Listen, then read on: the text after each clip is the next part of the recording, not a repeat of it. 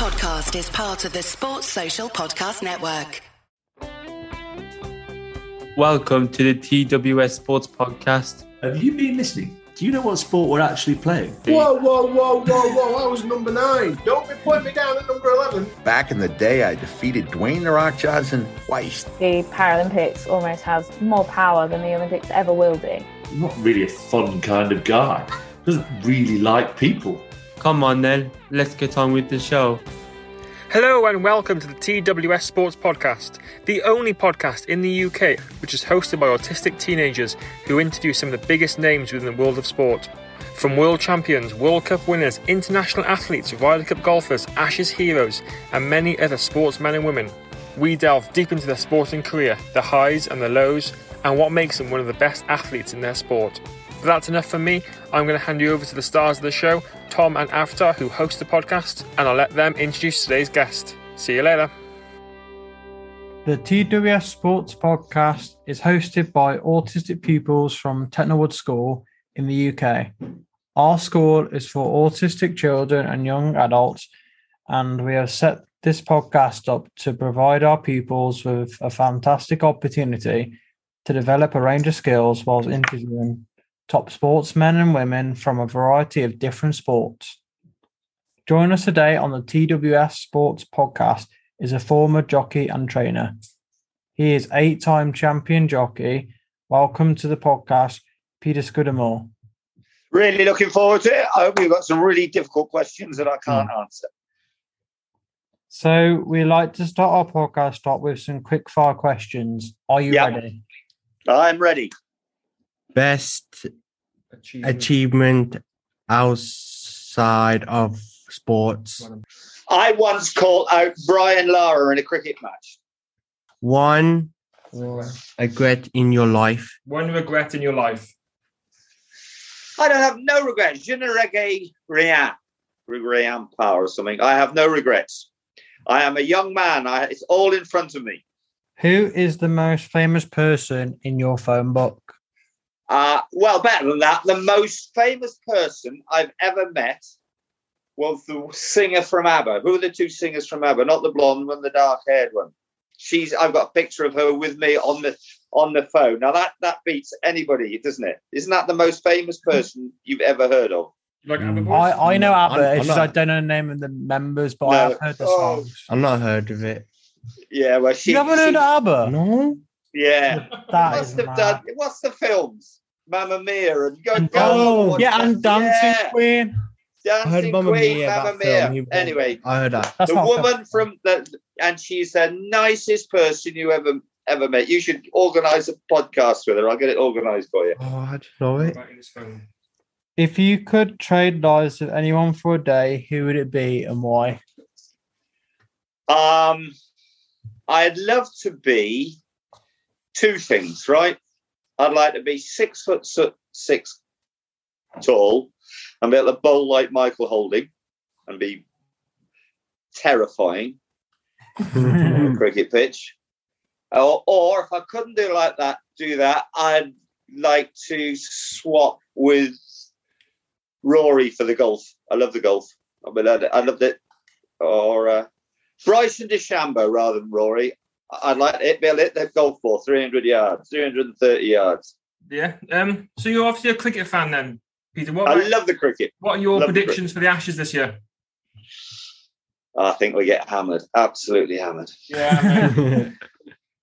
Growing up as a child, did you always want to be a jockey? And how did you get into horse racing in the first place?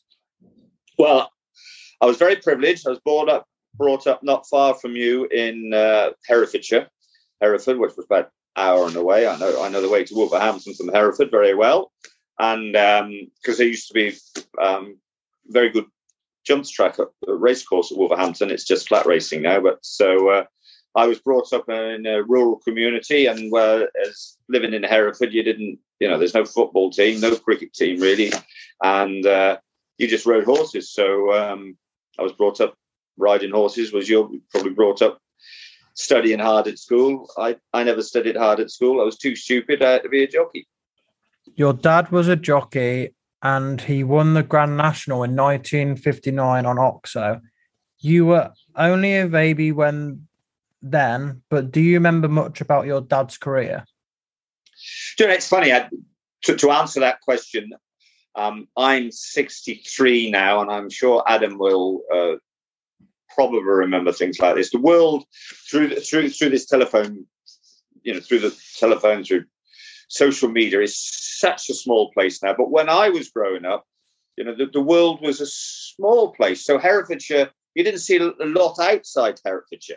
So um, you know, I went to school in Hereford, and uh, so we, I didn't really, you know, we might see the news at six o'clock or something. So that would take us outside the world, but we only the world that I was brought up in, but we'd only see what the BBC wanted us to see. So what I'm trying to say is, my dad was a hero to rural uh, people, to, because, yeah, as I said, not a lot happened in Hereford when I was uh, uh, growing up, and so um, wherever I went, my dad was a father was a local hero because he'd done some He'd he'd uh, won a Grand National, which in those days and still is to a, to a certain extent is a is a iconic race to to the, to the British people. Um, what was it like in your first race in 1978? Uh, um, it's funny how the mind works. Um, I I'd done nothing else but ride horses all my life, as I say. But once you're, I don't know what you are, somebody playing their first test match, their first at rugby or cricket, or playing in their first senior football match. Um, you know, it, it just it's very hard concept for the mind to take in. And I, you know, the race was over before I could um, think properly. And, and I remember, you you'd think horse racing is fairly uh, easy uh, on a fitness thing. But I remember when I got off the horse after I finished riding, my legs collapsed, and it was almost as if I hadn't learned to breathe properly. Uh, the nerves, everything came in uh, to you. So, so it's it takes hundreds of races. I have a lot of uh, apprentices here, and I'm trying to teach them to ride properly. And I know in any sport, the mind is as important as the physical side and I'm and I'm trying to tell them, you know, don't get too wound up your first ride. It takes hundreds of rides to your mind is strong enough and to have an awareness of what is going around you. All the great sportsmen, I believe, have a have almost have a peripheral vision of what they see um, in, on a football pitch or on a cricket pitch or in a horse race. Whereas when you're first doing it, you don't have that. You have tunnel vision, and you, you don't things, take things in properly. So it takes a lot of practice to to to, to get that uh, peripheral vision. There is different types of horse racing, such as hunt and flat. Why did you choose to do hunt racing? Well, it, it's we call it steeplechasing, national hunt racing. It's it's steeplechasing. So I'm riding bigger horses than the flat race people. The flat race boys, um, Frankie Dettori, if you've probably heard of him, he's probably the most famous jockey in the world. His body weight is about eight stone four. Can you remember when you were eight stone four, eight stone five? You would have been seven or eight years of age. I'm the same. I was. It, it's a weight thing. So the, the the flat races, the most famous flat race is the Derby, and the horses carry nine stone in that race. So when you're ca- when a horse has nine stone on his back, that includes the saddle. So you have to get your body weight down to about eight stone seven to, to be able to ride at nine stone. I couldn't do that.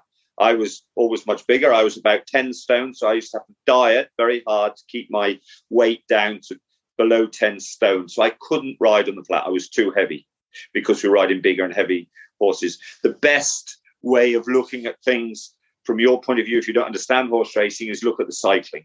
The cyclists they get their weights right down because if you're a pound too heavy going up some hill in France in the Tour de France, that costs you 20 meters or something. Same in horse racing. You keep your weight because these poor horses have to carry our weight. The lighter you are, the faster you go. Same as same as cycling.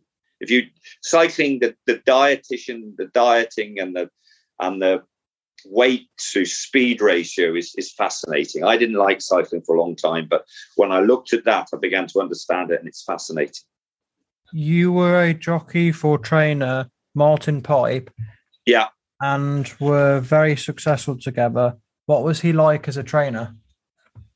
He was an extraordinary man. I often think I'm, I'm Adam in the background there. One of my great heroes is a chap called Neil Jenkins, who was uh, one of the Welsh great, uh, one of the great Welsh people, and now he's coaching Wales. And he came up to me one day and said, "Jockeys aren't sportsmen." And to an extent, we are no different to motor racing drivers or darts players or snooker players because um, the athleticism, if you like, is um, there with it's the horse that's that that um, carries you. So, but it's again what I've, I've um, alluded to. It, it, it's it's the mental side that that sets you across. And Martin Pipe as a trainer, um, I think he would have been successful as a football manager, a rugby manager. He was just very, very professional, very disciplined. Um, and I think whatever you want to do in life, I think it's it's the the discipline um, and your determination. I, I, read a great quote the other day, um, which I love. And you're always trying to learn. You're always trying to get better. There's somebody said there's no such thing as genius. There's just somebody who doesn't try. You know. So if you have a talent for anything and you set your mind on it, you can you can achieve it. And there are. That's there, and it's my lesson. Mm-hmm. Um, you were champion jockey eight times. That is a great achievement. Yeah, it's a funny thing. I mean, look, you can't look back. You, you I mean, I'm sure you speak to the speaking to the other sports when you learn. You can't look back. Um, I just have to be very, very grateful that the opportunity came my way. If if, if I feel any um, feel any uh, sort of pride in what I did, is, is I I did grasp the opportunity I have. I mean, you'll get opportunities in life. Don't let them pass you by. You know, they don't come back by again. So, uh, you know, um, I, I was lucky to to grab that opportunity. Yeah. One race you didn't win was the Grand National. Were you ever close to winning it? And is it a regret, a regret that you didn't win it? I'm not bitter at all. I'm going to end this um, iPod thing now. Why did you ask that? Uh, no, I, no. Um, my father won it, as you said, in 1959. It was it was one of the lifetime ambitions to uh, to win it. Um, it just didn't happen. Um, so since I've finished, uh, I get that asked that question all the time. So I'm I'm I'm, I'm laughing. Um, but since I've retired, um, I, have trained with my partner Lucinda Russell here, and we trained a horse called One for Arthur to, to win the Grand National. So uh, that was really uh, ticking that off in, in in my mind. So it's like not winning the FA Cup as a football ma- uh, player, but winning it as a manager. You know? What makes the Grand National so special? Is it your favorite? Is it your favorite race? Well, I've more or less said that as well. I, um, it's we're in a funny sport. We're in a bubble that it's, it's very important to a very very small um, part of the population, and you know it's in the newspapers every day. You probably won't look at it, but if you look at your newspaper, you look at the back in the sports page after football, the rugby, the cricket, there will be a bit with all the runners. So we're in the newspapers every day. It used to be very much part of the um, British psyche, horse racing. It is. I remember um, walking into a bar one day and somebody came up to me and said, "Oh, hello, oh, oh, you, I, you know, really fun, you know, really remember you riding. You're genius, you know." And I said, "Who are you?" I'm Mick Jagger's brother. You know, you know, my dad. I remember we used to bet on horses. As they, you know, it was that part to people of um, that generation, horse racing was a was was a fantastic thing. But now the world's moved on. But the the national still remains as an an iconic uh, an event, I think. And the fence, you know, it's different. It's it's forty runs. I suppose the two much most famous races in the world are the Grand National and and, and there's a flat race in Mel- in Australia called the Melbourne Cup. If you go to Australia, it's just been about fortnight or ten days ago. If you go to Australia, which hopefully one day you'll go across you um, they're mad on gambling. They, you know, they gamble on everything. And the Melbourne Cup is a is a real is a race like the Grand National. It stops stops the nation until you have been it and experienced it, it. It's hard to fathom, you know. But it, it's all about gambling. I mean, you you can then have your um, opinion on whether gambling's good or bad. I mean, um, but you take a few, you know, you you take a few chances in life anyway, and, and that's a bit of a gamble, isn't it? You know, so um, you know, we're, life is a gamble. So I, I, I think it's there's no harm in having a gamble as if, you know, I don't know, whatever you do in your hobby of your life, you have a few quid on the horse instead of, I don't know, buying a meal at night, you know. So, you know, so some people, it's, it's a mathematical problem too. And um, they enjoy enjoy following it. There's some people bet the football, some people, you know, bet the cricket. I mean, if you study gambling, it's it, it's you, as I say, you can be very anti it, but it, it's there, and and since the internet, it, it's become a worldwide phenomenon. Uh, it's, it's absolutely extraordinary. I, I, have a friend of mine who's who's um, again not far from you. I mean, he's he saw the internet and he saw that this was going to be change the world as gambling is considered, and he, and he has. It's quite extraordinary what it's done. But um, you're too young to be able to gamble yet, but it'll it'll hit you one day. In your option, how do you the do the Introduction. introduction of online better change um horse searching perhaps? Well, so in your opinion, how did the introduction of online betting change horse racing? Oh, when I was when I was a young man, you know, I talked about that thing of meeting uh, Jagger's brother, and and you know, even to them, I knew, you know, when you go back in in in time, um, horse racing was a the only means of gambling to, to, to the vast percentage of the population. So seventy percent of perhaps of the, of the gambling was on horse racing. So we were a major, if you understand a pie chart, we were a major part of the gambling of a of a small pie chart. Since the internet revolution, the the pie chart, you understand the circle, the pie chart has become massive. It's worldwide. I mean, the, the, the, the astronomic sums involved in gambling, whether it's football, I mean, cricket, I, which, which did you both like cricket? Do you follow the cricket at all? Yeah, I've Yeah. followed the cricket. Yeah. Yeah, well, well, well, but you know, you know, you go to India, Pakistan, Sri Lanka. The the gambling is is is just enormous. So it is. So this pie chart now has gone from whatever five million people gambling in England is to, to hundreds of millions of people gambling throughout throughout the world. So we horse racing is now a smaller part of a bigger chart. Do you understand that? Yeah. Yeah. Yeah. Yeah. Yeah.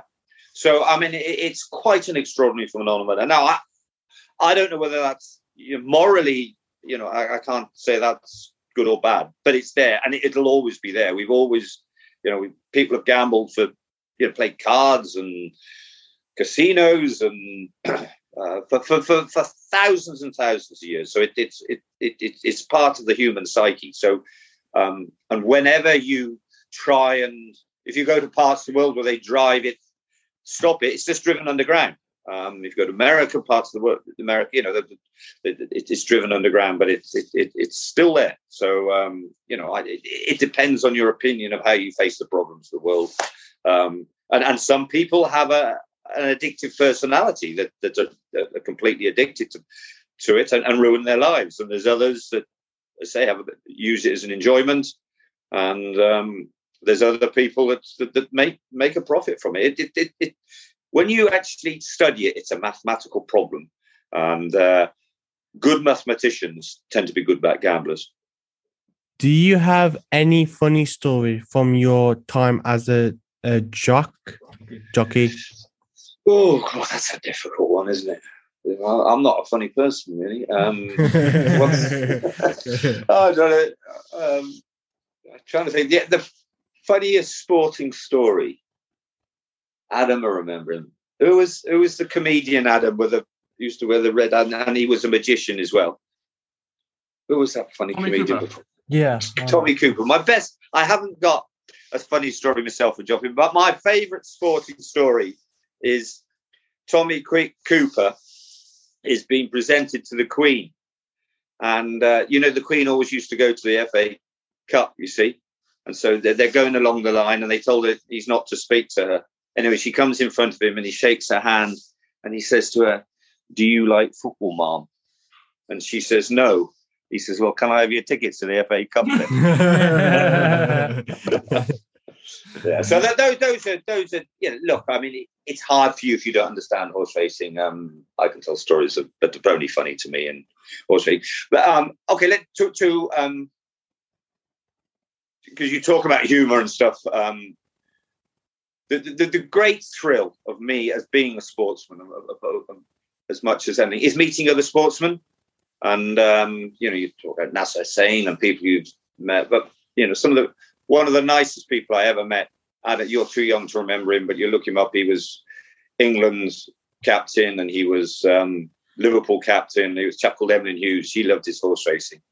And uh, he used to tell me stories about uh, Bill Shankly, who was manager of um, Liverpool when Liverpool were, you know, a good side now, but they were a great side in the in the seventies, and they were driven by this manager and his psychology to to, to make his uh, Liverpool players feel better than um, anybody else, you know, and um, and and uh, so I, you know, one of the stories that Emlyn told me, which I love, you know, about the psychology of sport, as I say, he's he used to he used, so Leeds United with a great side in in um, Emlyn's time, and um, so em, Emlyn said they're waiting in the changing room, and Shankly used to always go and watch the the opposition side get off the bus.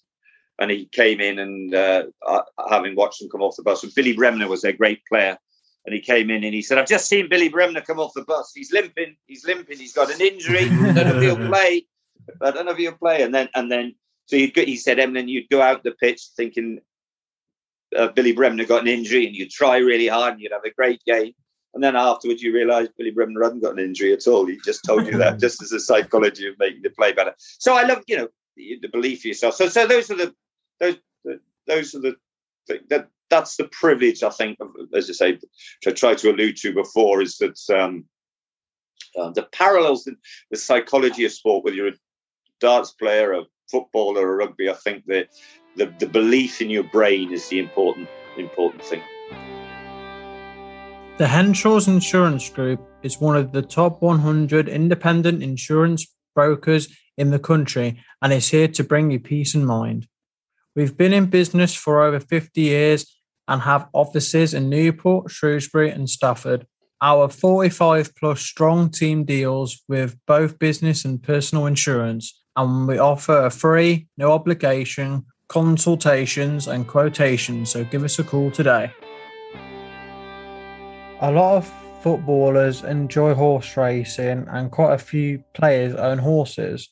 Did you know any for many footballers, and did you ride any of their horses? I did. Well, I told you. So Emlyn was a great place, but um, one of the great men. I'm just telling a moral story now. One of the great men I, I met in my lifetime, and I never really realised him, was a Manchester United player called Lou Macari, and uh, Lou was a terrible better, terrible. And um, he even had his own betting shop at the end, at one stage in his life. And he was I think he was, I can't remember who he's managed. He managed Swindon, he, Adam, at one stage. He managed quite, he was a very, very hard man. And if you look him up now, he he's in Stoke and he sets up um, pods for homeless people. I, I, I, find people like that who've used their celebrity uh, to a good purpose for the world quite fascinating. So, yes, we played, um, yeah, poor old Peter Shilton. I see he's. Um, in the news lately because he lost his fortune gambling. You know, to,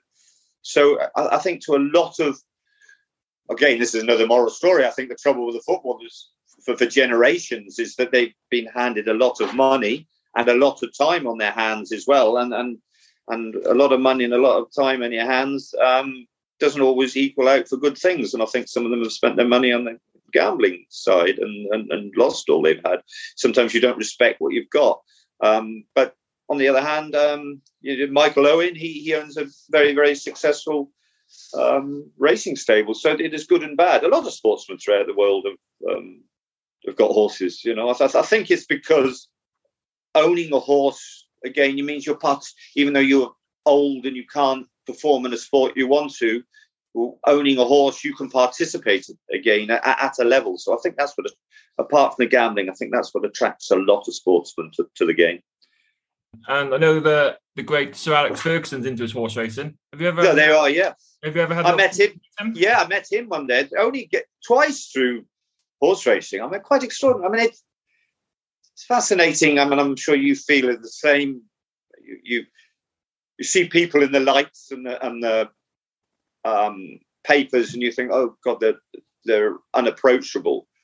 Um, but I remember I, I had I was had the privilege of speaking in a box um, at a place called Haydock, which is um, on the outskirts of Manchester, and um, so it was Sir Alex Ferguson's box. You got all the footballers there, and it's funny when you meet some of them. They were just ordinary people, you know, interested in football, and you know that yet they just won the European Cup and were, were the greatest football team in Europe at the time. So um, you know, some of them are arrogant and horrible, you know. But um, I, I, had a great deal of time for Sir Alex. He was very uh, kind um, and, and, and helpful. I, I, you probably find interviewing people that you know some of the second, you know, so, so some people haven't got the time or the passion or the or trying to prove something. But I've felt most top class sportsmen and I have met ha, have a um, humility about them. The man I, I, met, and they say he was very nice, but I, I, I, he'd gone. He was a disappointing man to me. Was George Best, but I mean that's drink and so. But most people are, are, are, are most accommodating if you give them the respect they deserve. You know. Is it more important to have a great horse or a great jockey? So you so so can a great jockey make a bad horse run a good race? They, I don't know if you understand this. If you put ten horses, ten horses go down to start.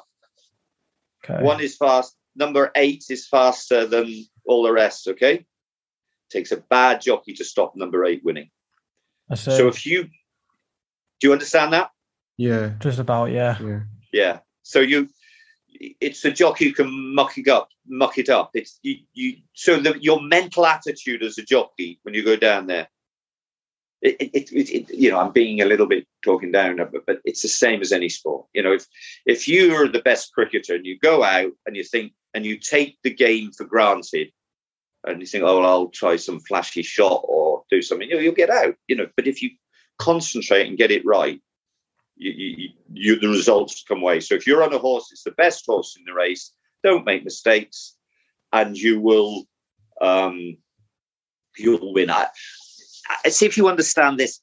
As I said, talking about the mental side of it, you know, horse racing jockeys are different than any other sport because a footballer plays football on a Wednesday, a Saturday, a Wednesday, a Saturday. So he plays Wednesday, probably has a gentle training on a Thursday, trains a bit harder on the Friday, plays on a Saturday, bit of a rest on a Saturday. So they're not playing every day. And a, a jockey is um, performing every day, seven days a week.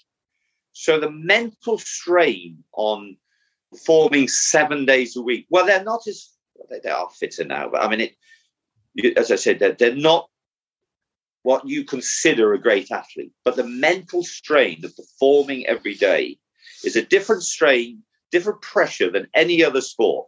So you have to hand a jockey a um, respect for that. But the other thing through changing, through um, performing every day, you're changing next to a, a, fellow jockey every day. So you become very close friends with these jockeys. Your closest friends are also your deadliest enemies.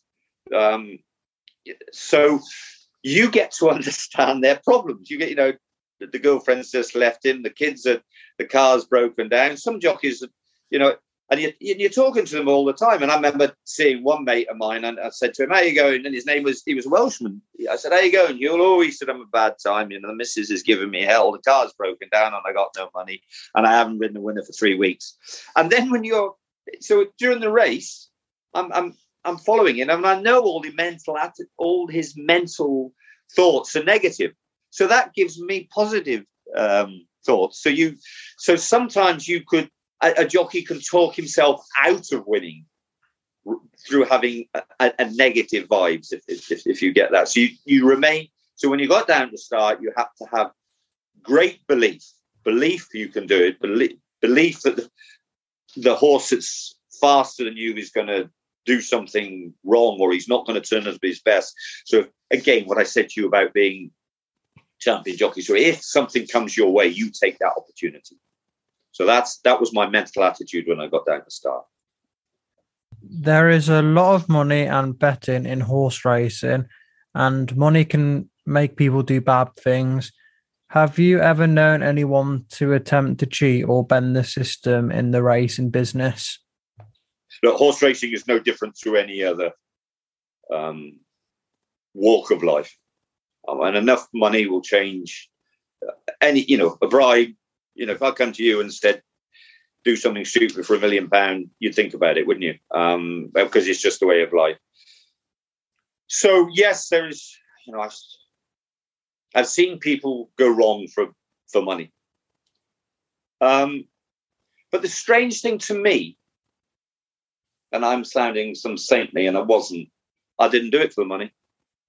I, I did it for the love of it. And I think most sportsmen, whether it's cricket, football, most sportsmen send, set off for the attitude. They do the sport because they love it. Now, I think some people get complications in their lives or they get greedy, probably, or they're not achieving what they want to achieve then they become open to bribery and, and, and corruption. So um, whether it's cricket, Hansie Cronje, you know what?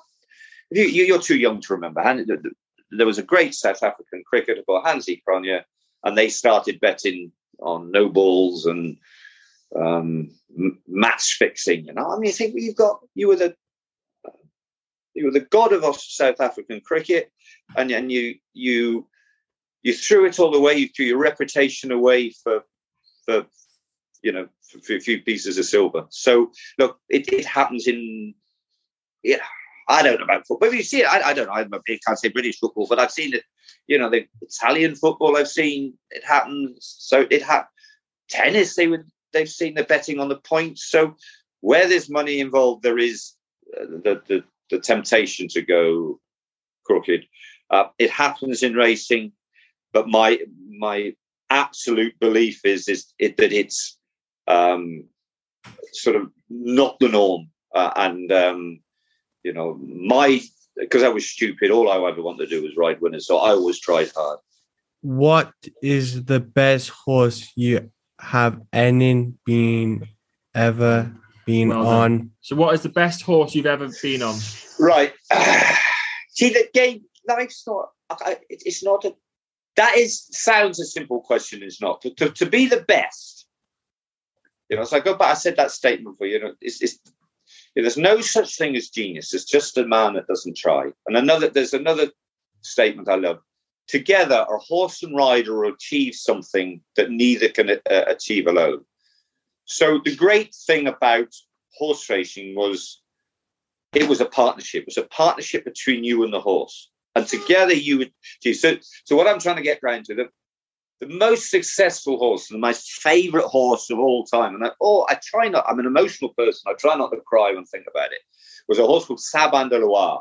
He, he was a horse. And together we achieved things. He wasn't he was a good horse but his heart and his and his willingness to win uh, lifted him to a great horse. Um and then and you know if i said to Sabin, you know you said is the wrong thing, but you're urging him, you're trying to convey messages to him through the your riding technique. You know, come on, Sabin, we're going to um, gallop through that brick wall. You know, you know, Sabin would turn around to you and say, "How big's the brick wall?" You know, he, he he's just he was just one of those horses, and and, and therefore, Sabin du Loir was my favorite and the best horse I ever rode because his um, strength and his uh, determination lifted him above the average. And and whilst you sit there, I tell you, I speak to Adam Martin. One day I'd love to take you, three of you, to Cheltenham. And um, you see it. Look, there's so much wrong with horse racing, so much wrong with life. Um, but horse racing, you the reason it appeals to a lot of people is because the horses have the good horses, no, some all the horses have characteristics that I think that we look up to in humanity. And um, if you'd ever get to the Cheltenham Festival in March, and I'll try and get you some tickets if you, Adam, and I'll do it. And you go in there and you think it's stupid. There's drink, there's gambling, and there's something, but people stop and they look and they admire these horses for, for, for as I say, for having the bravery and the tenacity that that that, that we, I think that we find appealing in humanity. Whereas other, you know, you know, and I'm, I'm sure that's why rugby stands over football sometimes. You know, football is fantastic, and and, and you know that you know if you've got the talent of Ronaldo or whatever, unbelievable. But the rugby players, you know, Alun Wyn Jones stands up. I mean, he's got cauliflower ears. He doesn't run very well, but if he if he gets hurt, you know, somebody says you've dislocated his shoulder. He says it'll be back in three weeks, and away he goes again. And I think that's that, that that's that's what we did. You hear that? Did you hear the saying when they were, uh, you know, Alun Wyn Jones got hurt uh, before the Lions tour, and then somebody said, um, "What is that? What has Superman got on his pajamas?" Alun Wyn Jones. so yeah, the, the, so so those are the. Uh, it's been a bit emotional, a bit romantic, but that's that that's that's what we we um, look to in the horses. And then I've got a dog lay here, but beside me, you know, um, you know, I think there's a lot of animals, but a lot of humans to shame. Please go and follow us on social media. On our Facebook group, we will be hosting a regular sports quiz, give you updates about our podcast, and even have prize giveaways. Just search TWS Sports Podcast on Facebook, Instagram, and Twitter to follow us. Thank you. Lots of people do not like horse racing and see it as cruel to cruel to the horse. Lots of horses are killed taking part in this sport. What would you say to those people, and what is your opinion? Right, I thoroughly respect their opinion. It is cruel. Life's cruel. I would say horse racing saves more horses than it kills. If a horse is in the field, if a horse is in the wild, gets injured, not now, but in the wild, wherever they were, I think the lion comes and eats them, right? Mm-hmm. If it's hurt now, the, the, the biggest moral question that I have, especially now with COVID about, if I've got an illness, or you or you're somebody get an illness, how long does it take to see a doctor? a while. A while, a few days. You know, if my horse is injured, my horse has got a cut, a, a thing, I will have a vet in the yard within half an hour. You know, so the moral question to me about horse racing is the amount of money spent on gambling, the amount of money spent on buying the horses when it could be put into housing and millions of other things to keep things going. But the the third moral question to it is the horse is better looked after than most humans, and that is a thing we have to look at. So, of course, horses die, you know, and and and they you you will either you know cut down the breeding of them, and then they'll die in the field because you know, the reality of life is, you know, the farmer has a sheep, right? Yeah. I don't know what a sheep's worth. It's, it's worth fifty quid. So if it's gonna if it's ill and it costs 55 quid to get it better, the farmer ain't going to pay that. It's just a reality of life. He would go broke if he did that. So if my horse, my horse is worth so much money that I pay a fortune for the, and I love the stupid thing, which is also stupid. I pay a fortune to have it looked after, same as your dogs. I don't know if you keep cats and dogs, your mums and dads and stuff. You know, they love the dog.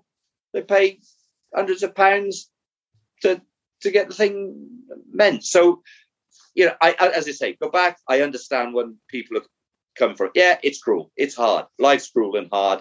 Let's let's look at the reality of it, though. I think it saves more horses than it does um, kill them.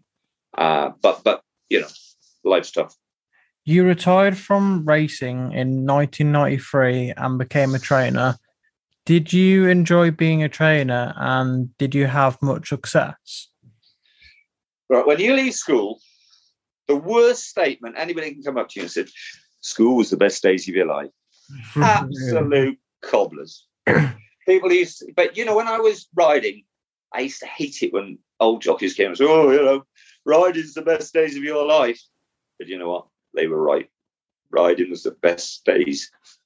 because you never did a day's work in your life. If somebody said to me, you can go and lie on the beach in Barbados or ride two winners at Newton Abbot, I, would much rather do the adrenaline kick, the adulation you get from doing something like that. Is, there's, there's, and the, um, yeah, the adrenaline kick, there's nothing like it. Uh, so when I finish riding and training, yeah, training, I think you put more work into it. There is perhaps a longer satisfaction of having a winner when you're training because you know you've put so much work in. Tra- riding a horse, you know, I ride in the 230, it wins, I'm a genius. Three o'clock, I've got another one. 3.30, I've got another one.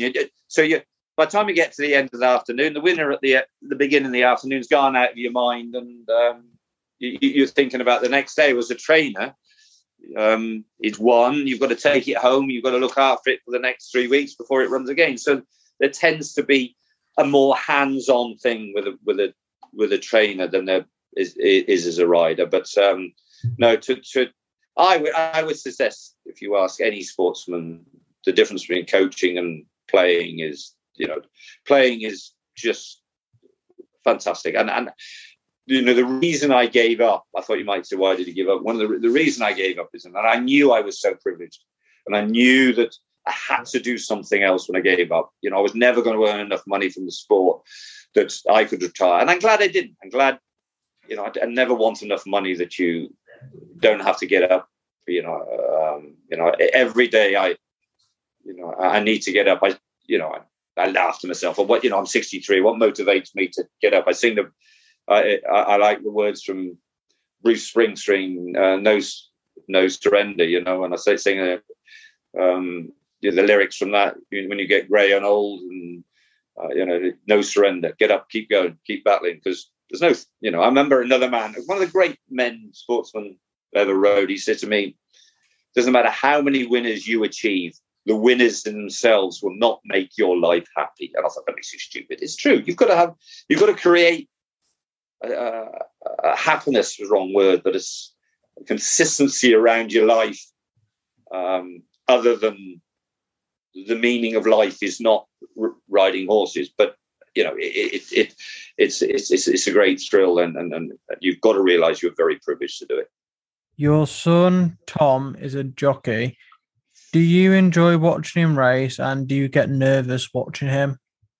Um, yes. It's like, I don't know if you're parents or your, whoever looks after you um, watches you on the football pitch, ask, ask them how they feel. It's, it's the same now. He's nearly 40 years of age. It's still like watching him on the rugby pitch when I when he was 12 or 13 playing rugby. I, I don't want him to make a fool of himself. I don't want him to get hurt. Um, and in some ways, I don't know, like I watched so many mums and dads, and I did it. Live your life again. Watch, stood on the side of the pit. I'm living my life again, watching him ride. Um, and it's funny, you know, it's a more of a deeper answer really is that as you get, you know, you get old, and there's another song, Cuts to the, Cuts to the Cradle, you know, but it was a song about a man who never um, has enough time for his children. And um, so at the end of the song, the man says to the son, come on, let's go and have a drink. And the son, son says, I'm a bit busy, dad, I got to go up. And the son all through his life has said, I want to be like you, dad. And then the father suddenly realized the son has grown up like him and hasn't got enough time for him. To me, I've had, I'm so lucky every time Tom, he's rung me this morning, talked about his horse racing. He'll ring me this evening. Every time he rides, he says, Dad, did you see this? Did you do this? And therefore, I'm so privileged that he's given me a connection with him that's um, perhaps, uh, you know, it, it, I would have to work harder at it in, an, in, in another situation. So, um, yes, I worry about him every time he goes out, and I also uh, get a tremendous thrill from it. There are a lot more female jockeys in horse racing now, and Rachel Blackmore has been very successful.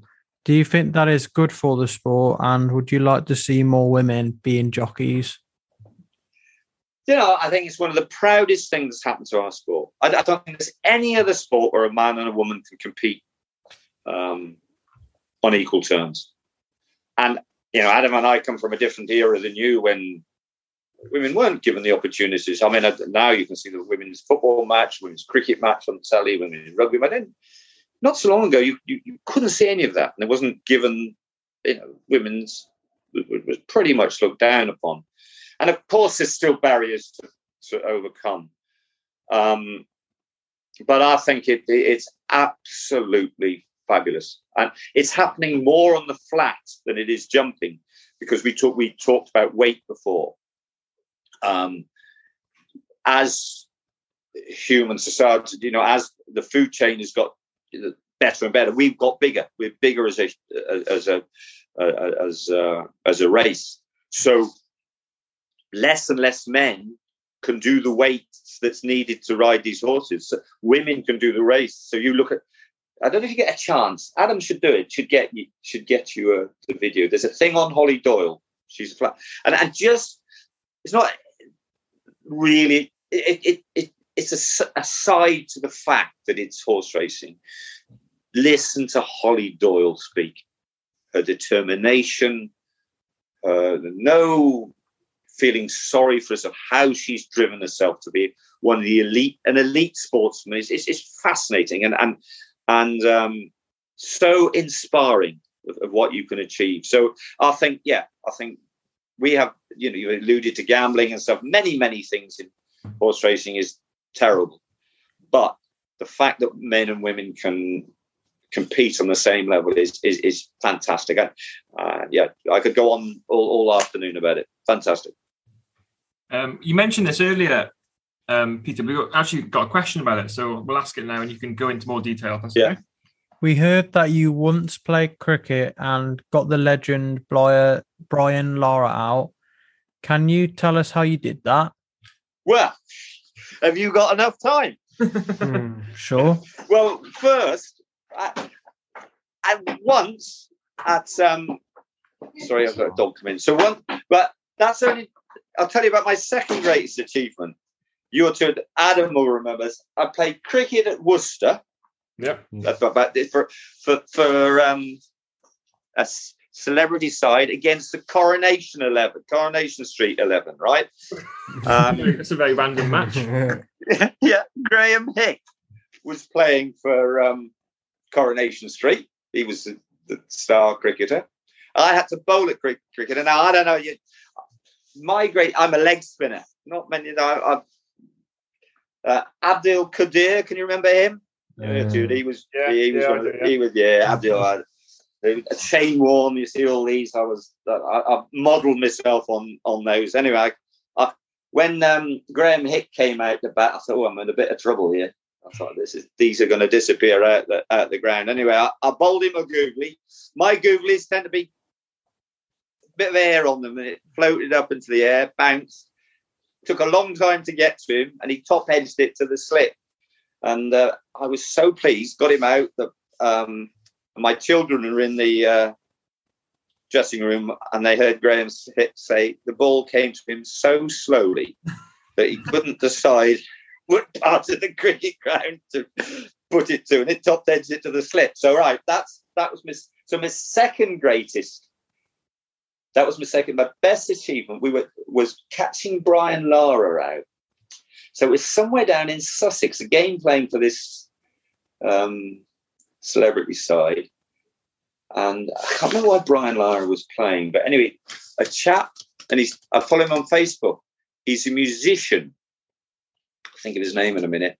And he um, you would too young to remember, he arranged a very, very famous song. Well, a song that Man United if you see the life of Brian, he this fella arranged um, the song "Always Look on the Bright Side of Life," and he was bowling at him, and I was right on the boundary, and there was a metal fence, uh, a very old metal fence, not very high, not much higher than my bottom, all the way around this fence. Anyway, Brian Lara um, was, you know, in the end was trying to get out, and anyway, he hoofed one up over to me. I caught it and sat backwards and sat on the fence but really, that's not out, is it? Because um, it's a six because I touched the boundary, but he walked anyway, Brian. My mate, Brian Lara. it's a pretty good achievement getting Graeme Hick and Brian Lara. well, yeah, but, but, it was more by good luck and judgment. Battery's going flat, so I'm going to change position and plug my phone in so you can keep talking. Right, far away again. That one. Yeah, no, look. Uh, last Listen, all- you can tell I love. I just enjoy other sports and stuff. um, what are your plans for next year? The year ahead. So, what are your plans for next year and the years ahead? I don't know. I suppose. But you were too young to understand this. I'm 63 years of age. Suddenly, it suddenly hits you that you're 63, and you think to yourself, "God, you know, I'm, I'm so lucky to, to be fairly fit and stuff." And I, I lost a lot of weight, started riding again, and um, so I sort of determined to keep myself as fit and healthy as I can as long as I, I'm going to be the healthiest man, the fittest, healthiest man that ever dies. I would just like to say a big thank you again to everyone who listens to our podcast. We really appreciate it. Please continue to leave reviews and pass our podcast on to your friends and family. Thank you so much, Peter, for taking the time to chat with us today. We really enjoyed speaking with you, and it means so much to us as a school to be able to have the opportunity to speak with you. Thank you. Uh, now, boys, thanks very much indeed. Thank you for the effort in your questions and, and being so kind to me. Thanks. Really appreciate it. Thank you. Good luck. So, boys, another episode done. So, Peter's just gone. So, Tom, after, how do you think that went? it went really well and i enjoyed the fact that um, he was also proud of his son as well tom because he's following his father's footsteps Yeah, so it seems that there's quite a, a generation thing because Peter's dad was a horse racer or a jockey, and obviously Peter was a jockey and his son's a jockey. So it's it seems like it's in the family, and then maybe there might be a long line of Scudamore jockeys to come. Avatar, what was your favourite bit of the podcast? Um, my favorite bit he's tell us to be like don't gamble like too much, and then um, he said um, you gamble like football, cricket, rugby, anything, everything like gamble like too much. Like he's just saying, Horse racing is very yeah, proper like seventy percent off. Like yeah, yeah, brilliant. So, boys, well done again. You did a fantastic job of, of interviewing Peter, and it seems every week you're both getting a lot more confident, and your questions are becoming really good. So, well done, boys, and keep up the good work. Thank will you, do. Will do. thanks. Thank you so much to everyone who listens to our podcast. Please could you leave us a review if you listen via apple podcast? This takes less than a minute to do but it really helps to grow our podcast and get us noticed. So as soon as this episode is finished make sure you leave us that review. Thank you The TWS Sports Podcast combines autism and sport. This unique podcast is hosted by children with autism, and each week they interview famous sportsmen and women from around the world. The TWS Sports Podcast takes you deep into the sports star's career, their highs and lows, what happens away from the field of play, and so much more. This podcast is available on Apple Podcasts, Spotify, and all other podcast apps.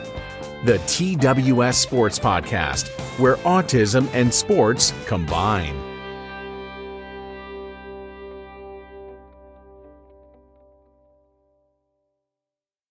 Sports Social Podcast Network.